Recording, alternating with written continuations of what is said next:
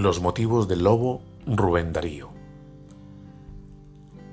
El varón que tiene corazón de lis, alma de querube, lengua celestial, el mínimo y dulce Francisco de Asís, está con un rudo y torvo animal, bestia temerosa de sangre y de robo, las fauces de furia, los ojos de mal, el lobo de Gubio, el terrible lobo, rabioso, ha asolado los alrededores, cruel, ha deshecho todos los rebaños, devoró corderos, devoró pastores, y son incontables sus muertes y daños. Fuertes cazadores armados de hierros fueron destrozados. Los duros colmillos dieron cuenta de los más bravos perros, como de cabritos y de corderillos. Francisco salió. Al lobo buscó en su madriguera. Cerca de la cueva encontró a la fiera enorme que al verle se lanzó feroz contra él. Francisco, con su dulce voz, alzando la mano, al lobo furioso dijo, Paz, hermano lobo. El animal contempló al varón de tosco sayal, dejó su aire arisco, cerró las abiertas fauces agresivas y dijo, Está bien, hermano Francisco. ¿Cómo? exclamó el santo. ¿Es ley que tú vivas de horror y de muerte? La sangre que vierte tu hocico diabólico, el duelo y espanto que esparces, el llanto de los campesinos, el grito, el dolor de tanta criatura de nuestro Señor, ¿no han de contener tu encono infernal? ¿Vienes del infierno? ¿Te ha infundido acaso su rencor eterno Luzbel o Belial? Y el gran lobo humilde, es duro el invierno y es horrible el hambre. En el bosque helado no hallé que comer y busqué el ganado y en veces comí ganado y pastor. La sangre. Yo vi más de un cazador sobre su caballo, llevando el azor al puño, o correr tras el jabalí, el oso o el ciervo, y más de uno vi mancharse de sangre, herir, torturar, de las rocas trompas al sordo clamor, a los animales de nuestro Señor. Y no era por hambre que iban a cazar Francisco responde, en el hombre existe mala levadura. Cuando nace, viene con pecado. Es triste, mas el alma simple de la bestia es pura. Tú vas a tener desde hoy que comer. Dejarás en paz rebaños y gente en este país. Que Dios melifique tu ser montarás. Está bien, hermano Francisco de Asís. Ante el Señor, que todo ata y desata, en fe de promesa, tiéndeme la pata. El lobo tendió la pata al hermano de Asís, que a su vez le alargó la mano. Fueron a la aldea. La gente veía y lo que miraba casi no creía. Tras el religioso iba el lobo fiero, y baja la testa, quieto le seguía, como un can de casa o como un cordero. Francisco llamó a la gente a la plaza y allí predicó, y dijo, He aquí una amable casa. El hermano lobo se viene conmigo.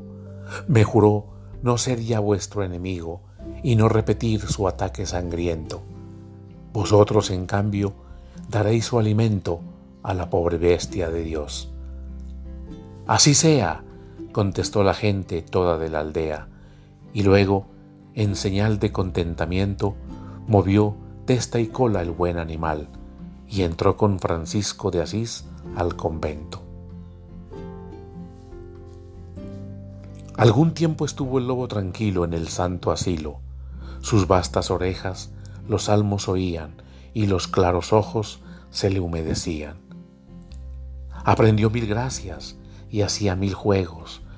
cuando a la cocina iba con los lejos.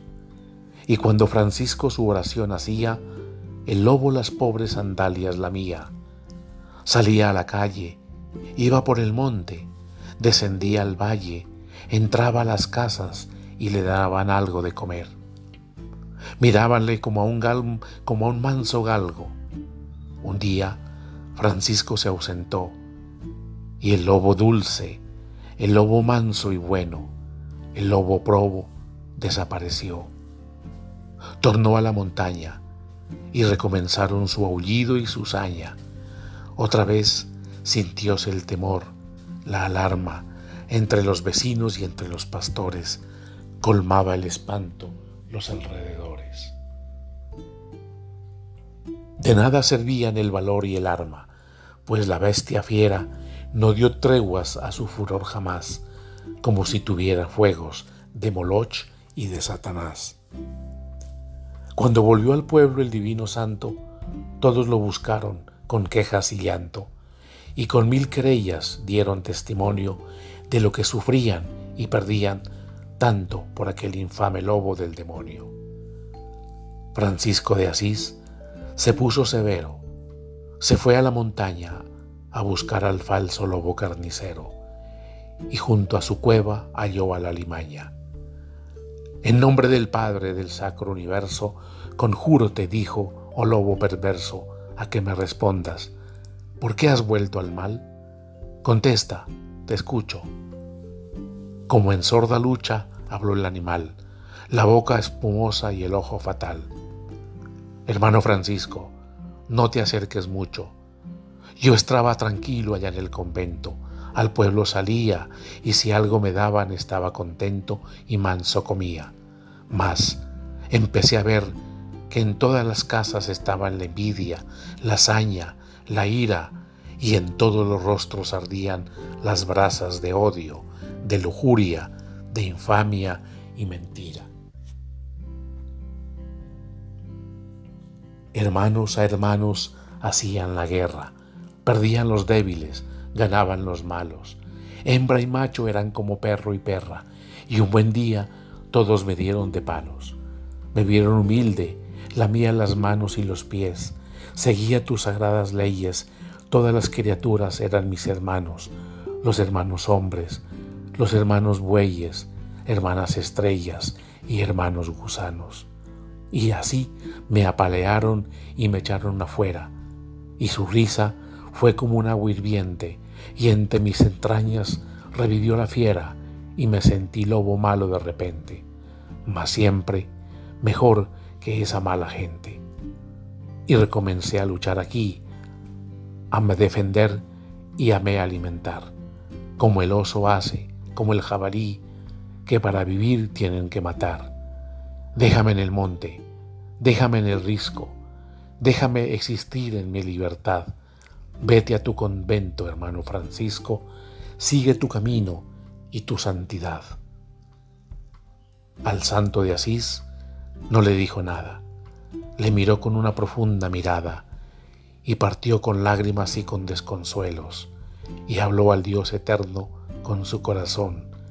El viento del bosque llevó su oración que era, Padre nuestro que estás en los cielos.